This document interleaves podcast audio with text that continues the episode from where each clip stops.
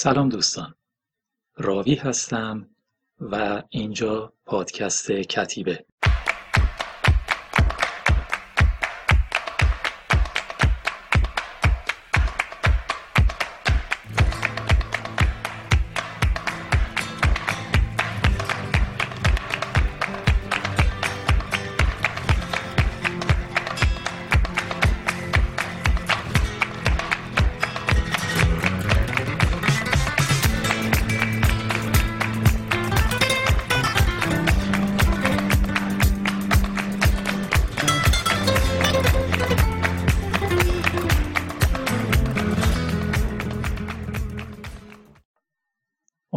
که حالتون خوب باشه و از اینکه همچنان پادکست کتیبه رو دنبال می‌کنید از شما سپاس گذارم.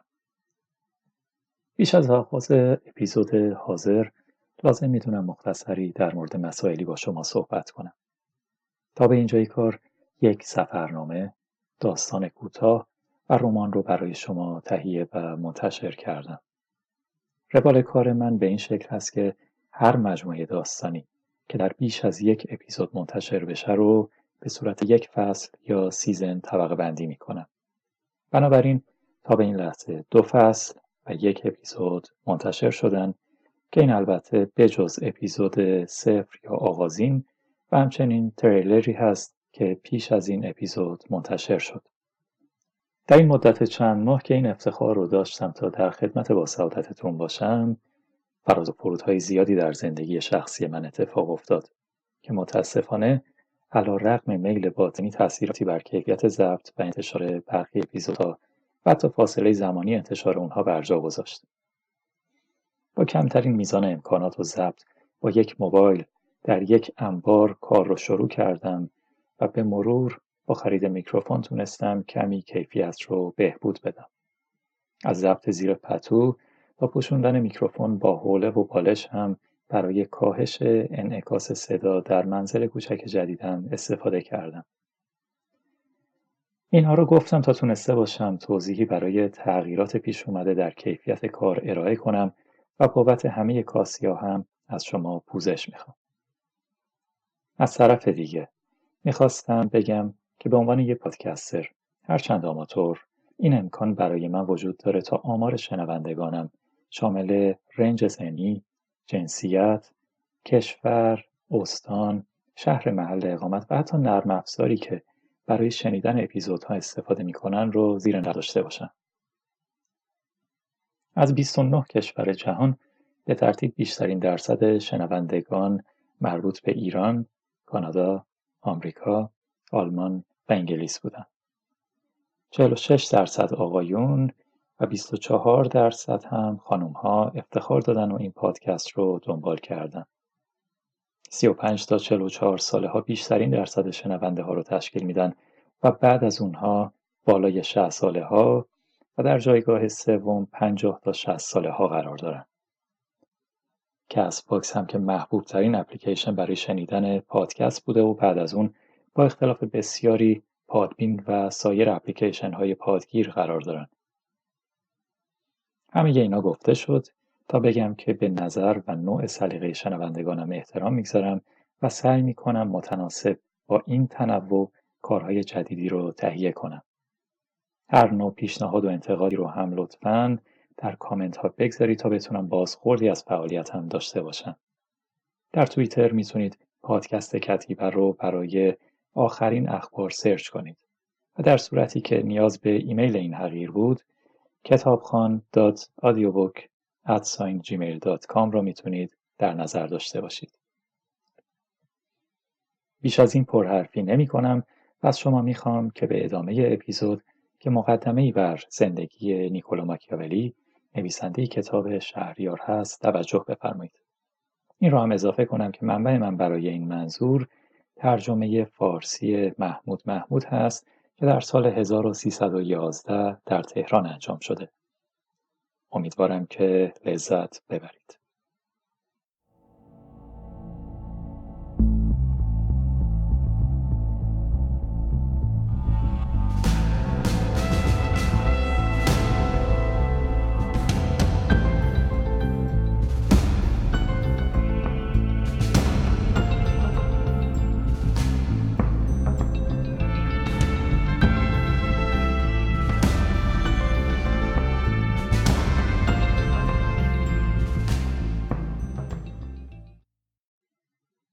نیکولا ماکیاولی در سال 1469 در شهر فلورانس از ایالت توسکانی ایتالیا متولد میشه.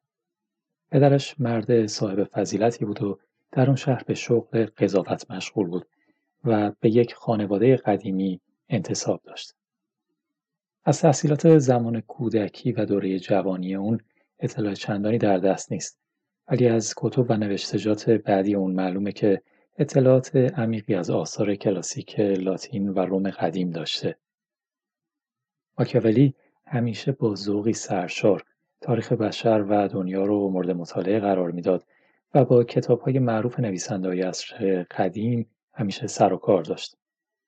در سال 1494 وارد خدمت دولت جمهوری کشورش میشه و بعد از اون در سال 1498 به سمت رئیس دارالانشای شورای ده نفری حکومت جمهوری فلورانس انتخاب میشه.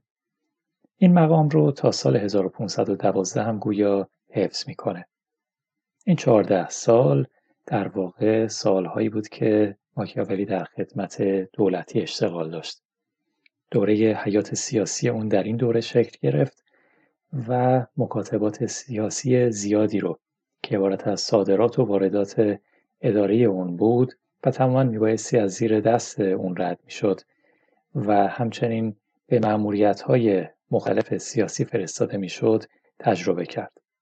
همچنین در زمان معمولیت خودش به اون این وظیفه محول میشه که معمور تشکیل ارتش ملی فلورانس بشه و در انجام این مأموریت هم تلاش و جدیت بسیاری رو از خودش نشون میده.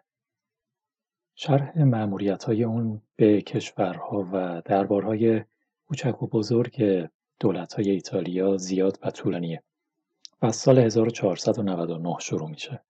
در سال 1500 برای مذاکرات سیاسی در باب شهر پیزا معمور دربار لویی دوازدهم پادشاه فرانسه شد. این مأموریت برای ماکیاولی در واقع درس در مکتب سیاست بود که عقاید سیاسی اون رو قدرت و پرورش داد و اون رو برای آینده حاضر کرد.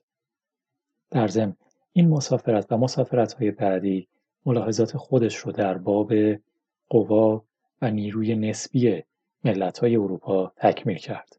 این مسافرت ها نه تنها فکر اون رو برای فهم سیاست پرهیله ایتالیا آماده می کرد بلکه قدرت ذهنی اون رو هم توسعه می‌داد و اون رو قادر می ساخت که سیاست های سایر ملت ها رو هم که غیر از سیاست کشورهای یا بهتر بگیم دولت کشورهای ایتالیایی بود درک کنه.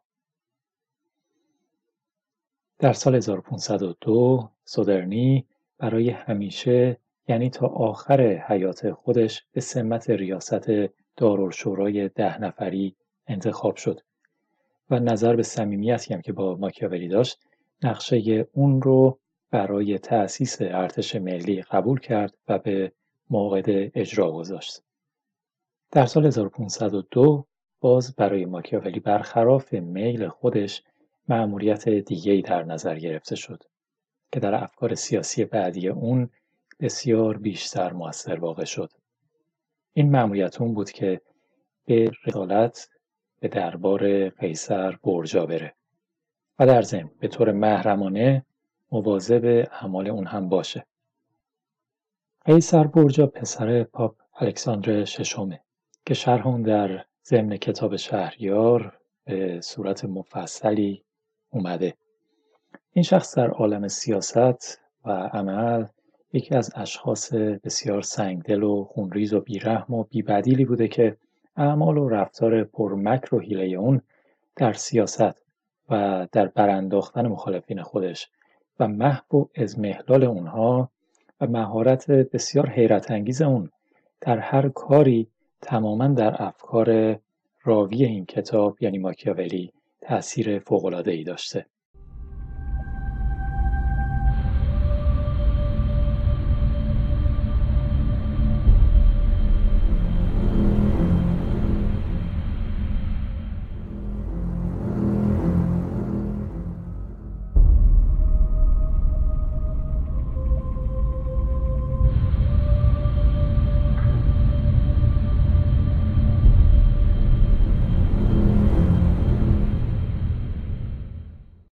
توقف طولانی ماکیاولی در درباره این شخص و مشاهده دقیق کردار و عملیات اون از نزدیک و ایجاد یگانگی و دوستی بعدی بین این دو نفر بیشتر باعث شد که اون شیفته سیاست برجا بشه.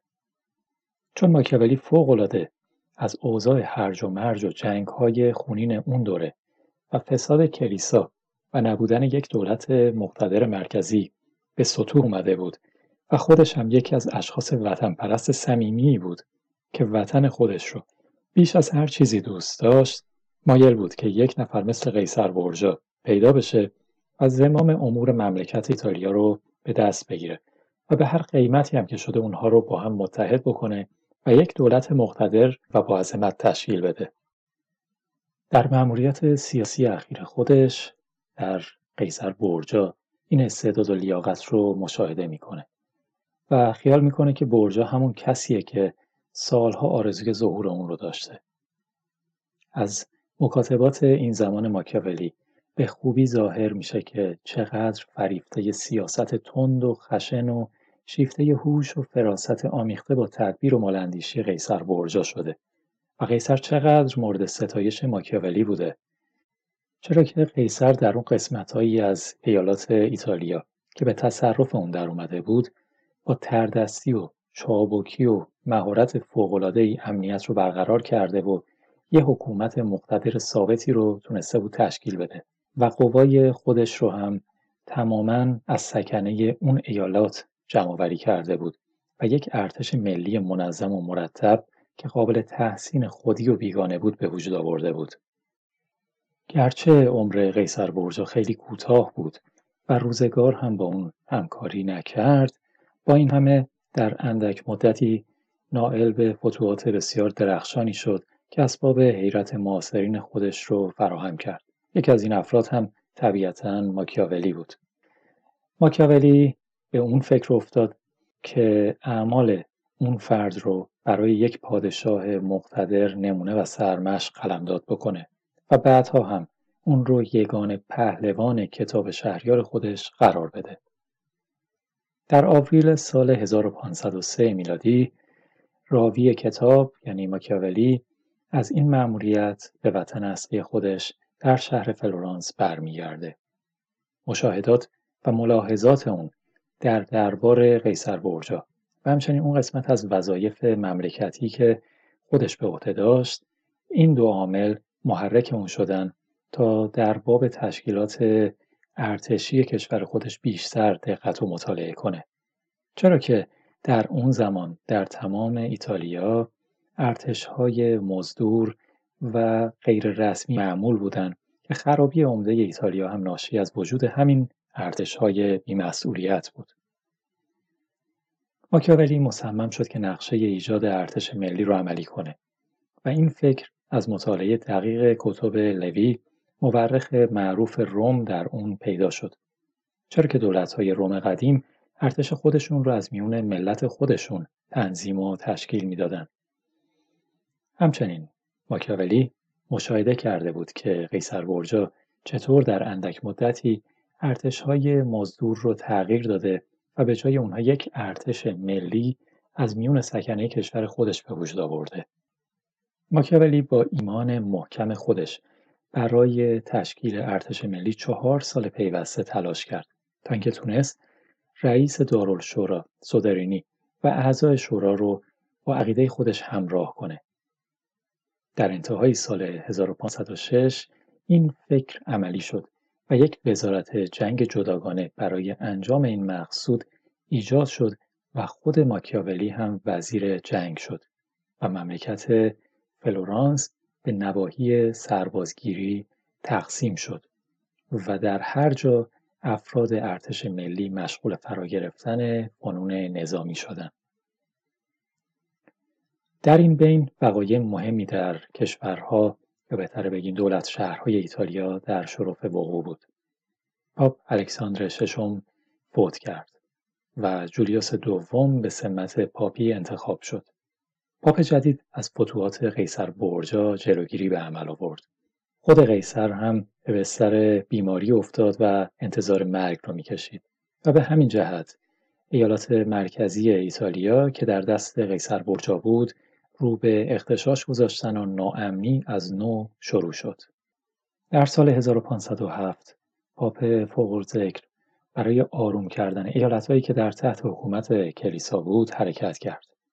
ماکیاولی هم در این مسافرت همراه اون بود و مشاهده کرد که چطور این پاپ مصمم و سرسخت و جاه طلب به اون ایالتها امنیت داد و اونها رو ساکت کرد. تقریبا در همین زمان ماکسیمیلیان اول امپراتور امپراتوری مقدس روم برای تاجگذاری مصمم بود که به روم بیاد و برای مخارج این مسافرت مالیات های اضافی رو بر ایالاتی از ایتالیا تحمیل کرد.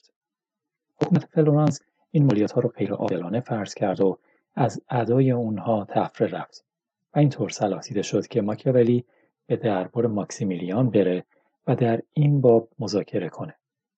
بنابراین در سال 1507 ماکیاولی از راه ژنو و سوئیس عازم دربار امپراتور آلمان شد. این مسافرت در زندگانی ماکیاولی تأثیر زیادی داشت چون که تونست به دقت اوضاع سوئیس و آلمان را از نزدیک مطالعه کنه. گزارش هایی که در نتیجه این مسافرت نوشته بود بهترین قسمت افکار سیاسی اون رو نشون میدن. چیزی که در این گزارش ها بیش از همه دارای اهمیته اینه که به دقت تمام وزن سیاسی ملت آلمان رو روشن کرده و اسباب پیشرفت و علتهای ضعف اونها رو نشون داده.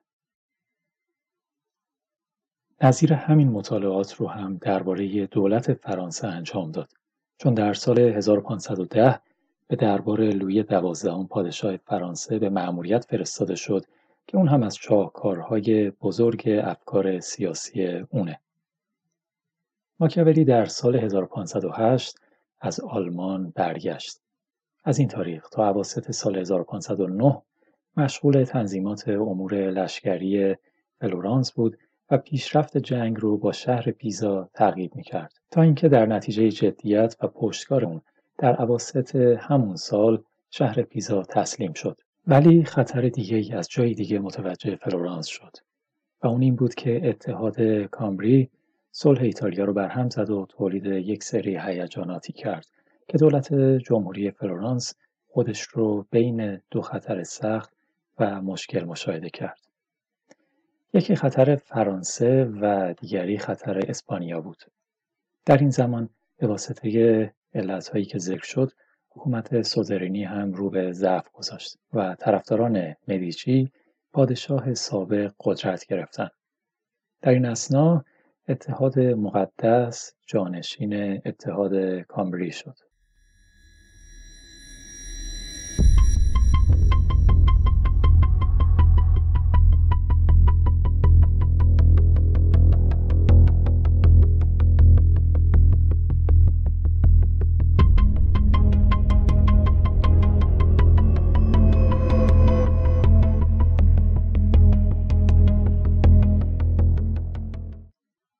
جنگ معروف راونا شروع شده و خاتمه یافته بود.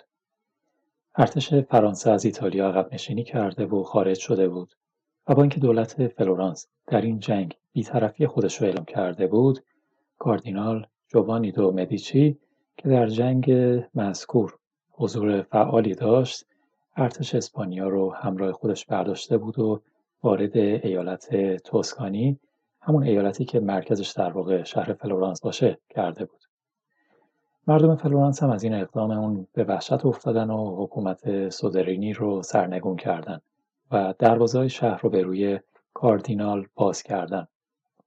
کاردینال هم وارد شهر شد و حکومت مدیچی از نو برقرار شد. حکومتی که طرفدار و پشت و پناه ماکیاولی بود به ترتیبی که اشاره شد برافتاد. این حکومت دیگه هرگز احیا نشد و اون ارتش ملی هم که طرف اعتماد و اسباب امیدواری اون بود ولی هنوز کاملا استحکام نیافته بود نتونست در موقع لزوم از خودش و همچنین شهر فلورانس دفاع کنه و از هم پاشید. در این تغییرات ابتدا ماکیاولی تصور می‌کرد که در کار خودش باقی خواهد موند. ولی دشمنان دور و نزدیک اون چون زیاد بودن و اون رو متهم می‌کردن که دست راست رئیس دارالشورا بوده در همون سال هم وزارت جنگ رو منحل کردن و به تشکیلات ارتش ملی خاتمه دادن. خود ماکیاولی رو هم بعدا از فلورانس تبعید کردن. از این به بعد دیگه بدبختی به ماکیاولی رو آورد. در سال بعد یعنی سال 1513 به اتهام یک توطعه بر علیه کاردینال مذکور متهم شد و به زندان افتاد. دچار انواع و اقسام شکنجه ها شد و با اینکه در عمل به هیچ وجه شرکت نداشت سختترین و تلخترین صدمات رو به اون وارد کردن. ماکیاولی تمام اون صدمات رو تحمل کرد و به هیچ وجه اظهار عجز و استقاسه نکرد. بعدها هم با اینکه گرفتار انواع شکنجههای وحشتناک بود هرگز در این موضوع سخنی به میون نیاورد و شکایتی نکرد حبس ماکیاولی تا هنگامی که کاردینال به مقام پاپی انتخاب شد به طول انجامید در اون زمان ماکیاولی از زندان ظالمانه آزاد شد و خودش رو به گوشه انزوایی کشید و به این حقیقت تلخ ناچار بود اعتراف کنه که دوره حیات سیاسی اون پایان پیدا کرده و این سال 1514 بود. ما بقیه عمر خودش رو در گوشه انزوا سپری کرد. از این تاریخ به بعد ماکیاولی از سیاست کناره گرفت و اوقات گرانبهای خودش رو صرف تعلیف کتب چندی کرد که برای دنیا به منزله یادگار زی باقی مونده و به واسطه همون کتب هست که الان نام اون جاودان و ابدی شده.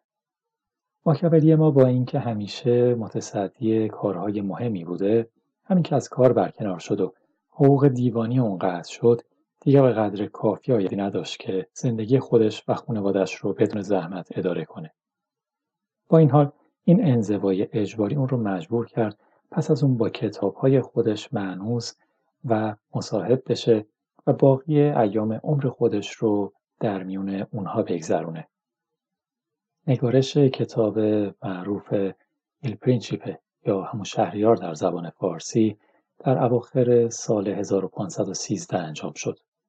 موضوع این کتاب معروف تشریح و بیان روش های مختلفی است که به وسیله اون و اتخاذ تصمیماتی شخص در واقع پادشاه و فردی که عزم و جاه طلبی کافی رو داره می‌تونه به مقام شهریاری یا همون پادشاهی برسه. کتاب دیگری به نام دیسکورسی هم وجود داره که در واقع دستور و اندرز کشورداریه. در حقیقت کتاب شهریار رو میشه به منزله فصلی از اون کتاب در نظر گرفت. از سال 1512 تا سال 1527 یعنی سال وفات ماکیاولی معمولیت های مختلفی هم بر عهده اون گذاشته شد که از اون جمله میشه به معمولیت سال 1519 21 و 25 اشاره کرد. ولی چون چندان مهم نبوده از ذکر اونها صرف نظر می‌کنه. در میون تعلیفات اون چند کتاب مهم دیگه هم وجود داره که قابل ذکر هستن. از جمله اون کتاب ها کتاب فنون جنگ و ویتا دی کاسروچو هست. همونطور که قبلا گفته شد در کتاب اول نظریات ماکیاولی در فنون نظامی است و تشکیل ارتش ملی رو بر هر ارتش دیگه‌ای ترجیح میده. از عدم اعتبار قلعه ها صحبت می‌کنه. آنها رو چندان لازم نمی‌دونه و به پیاده نظام اهمیت فوق‌العاده‌ای داده ولی با توپخانه چندان نظر خوبی نداشته و اون رو بدون اهمیت می‌دونه و تعریف بجا از ادوار جوانی دولت روم و ارتش اون می‌کنه که در واقع این کتاب هم متممی دو جلدی از کتاب فوق‌الذکر یعنی کتاب شهریار و مباحث می باشه. اشاره بکنم که کتاب مباحث همون ایل دیسکورسو هست که در زبان ایتالیایی به معنی مبحث یا مباحث است.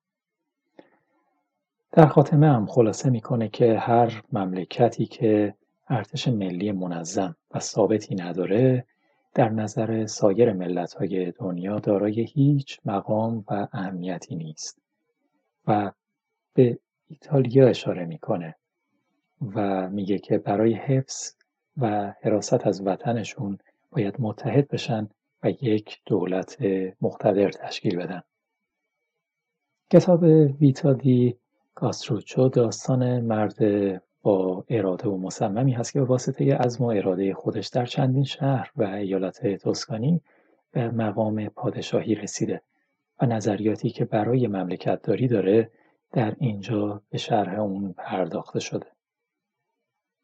در سال 1520 از طرف مدیچی از ماکیاولی تقاضا میشه که تاریخ فلورانس رو به رشته تحریر در بیاره و یک تاریخ جامعی برای فلورانس تدوین کنه و برای انجام این خدمت سالی یکصد فلورین مقرری برای اون تعیین میشه و باقی عمر تا سال 1527 که تاریخ فوت ماکیاولی هست مشغول تعلیف این کتاب بود و قسمتی از اون رو تمام کرد و به کلمانت هفتم هدیه داد. این کتاب هم یکی از کتب نفیس و قدیمی هست که به شهرت ماکیاولی اضافه کرد و تا امروز هم محل ارجاع بسیاری داره.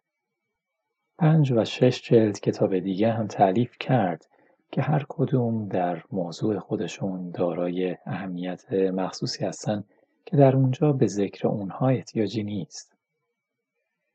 ماکیاولی در 23 ژوئن 1527 در اثر خوردن داروی اشتباه فوت می‌کنه و تقریبا دویست سال بعد یکی از نجبا و اشراف انگلیسی در کلیسای سانتا کروچه گنبد و بارگاهی برای این مرد بزرگ تاریخی بنا می‌کنه.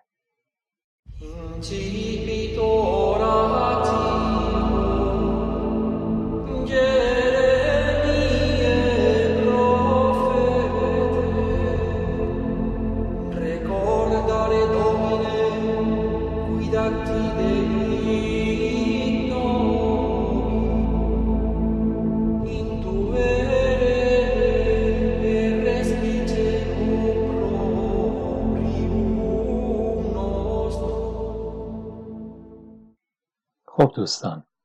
این مختصری بود از زندگی ماکیاولی. در انتهای این اپیزود لازم می‌دونم که متن نامه ماکیاولی خطاب به فرانسیسکو بورژا رو برای شما یک بار دیگه اجرا بکنم. این متن در اپیزود پیشین به صورت تریلر منتشر شده بود.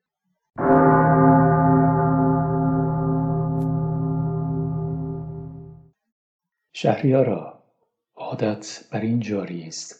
کسانی که می‌خواهند مشمول الطاف ملوکانه گردند میکوشند. بهترین اشیاء نفیس را که نزدشان بسی قیمت و گرانبهاست برای تقدیم و هدیه از پیشگاه همایون بگذرانند. مانند اسلحه های عالی و بیمانند. اسبان ممتاز. لباس های زردوز و فاخر اعلی. جواهرات نادر و گرانبها و امثال آنها. آرزوی تقرب و تشرف به آستان مبارک ملوکانه برای ابراز فدویت و بندگی من بنده را وادار نمود که در میان دارایی خود تفحص نموده. تحفهای که لایق پیشگاه شهریاری باشد پیدا نمایم. پس از اندیشه بسیار نفیستر و گرانبهاتر از یک مجموعه که بهترین معرف اعمال مردمان بزرگ باشد نیافتم. این مجموعه نتیجه تجربیات یک عمر طولانی است که به تفحص در امور و اعمال معاصرین و مطالعه مفصل تاریخ گذشتگان مصروف گردیده است. و خلاصه آن مطالعات را با دقت تمام در این کتاب جمع نموده اینک به پیشگاه مقدس ملوکانه تقدیم می دارد. اگرچه این هدیه را لایق پیشگاه با عظمت اعلی حضرت شهریاری نمی‌دانم ولی جسارت نموده خود را امیدوار می کنم که در پیشگاه ذات مقدس همایونی از راه ذره پروری مارد قبول شاهانه گردد. زیرا بهتر از این هدیه نمی‌توانم سراغ داشته باشم.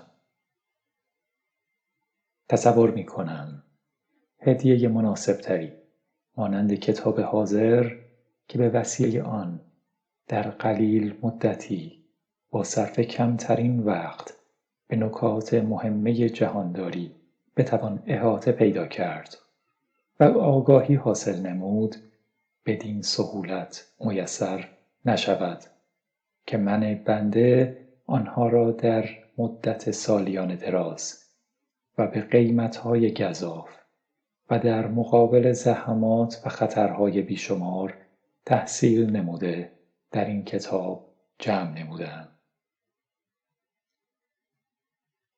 در آرایش این کتاب سعی نکرده و آن را با ارقام تواریخ ادوار مشهون ننمودم و کوشیدم از عبارات مغلق و پیچیده خالی باشد و مانند سایر نویسندگان نتوانستم طوری آن را بیارایم که به خودی خود جالب توجه و دقت باشد. بنابراین نیت اصلی و آرزوی قلبی من این است که یا جلب توجه نکند و به طور بی ترد شود یا اینکه حقیقت موضوع آن و اهمیت مطالبش مورد توجه و عنایت مخصوص گردد. امیدوارم این اقدام هرگز یک نوع جسارت و گستاخی تصور نشود. که مانند من کسی که خود را پست و بس حقیر می شمارم دستور یا اندرز و یا قواعدی در طرز سلطنت و حکمرانی شهریاران بلند مرتبت به رشته تحریر درآورده عرضه بدارم. کسانی که نقشه های جغرافیایی ممالک را ترسیم می کنند چون بخواهند احوال و بلندی کوه ها و محل های مرتفع را درست اندازه گیرند ناچارند در نقاط پست دشت های هموار بیستند تا مقیاس صحیح ارتفاعات را به دست بیاورند. و اگر بخواهند جلگه های هموار و دشت های مسطح را خوب به نظر بیاورند و نقشه آنها را به دقت بردارند لزوما باید به قله کوه های اطراف آن صعود نمایند این مطلب درست صدق می کند. یعنی برای شناختن توده مردم به جای شهریاران باید بود و برای دارا بودن یک عقیده روشن از اوضاع و احوال شهریاران لزوما باید در جزء توده مردم قرار گرفت. اینک امیدوارم با آن نیت پاک و صادقانه که این هدیه ناقابل تقدیم آستان مبارک می گردد مورد قبول یابد. و اگر در مطالعه آن توجه فرمایند ذات مقدس ملوکانه به مقصود اصلی مصنف که نائل شدن شهریار جوانبخت به اوج عزت و اقتدار است آگاه خواهند شد. استعداد ذاتی و لیاقت فطری و اقبال روزافزون شهریاری معید آن مقصود است. اگر روزی از سر پر عزت و جلال و شوکت و اقتدار شهریاری لطفا به نواحی پست نظر شاهانه را معطوف فرمایند مشاهده خواهند فرمود چگونه بدون استحقاق مخالفت تند و تلخ دائمی روزگار را تحمل می نمایم نیکولو ماکیاولی.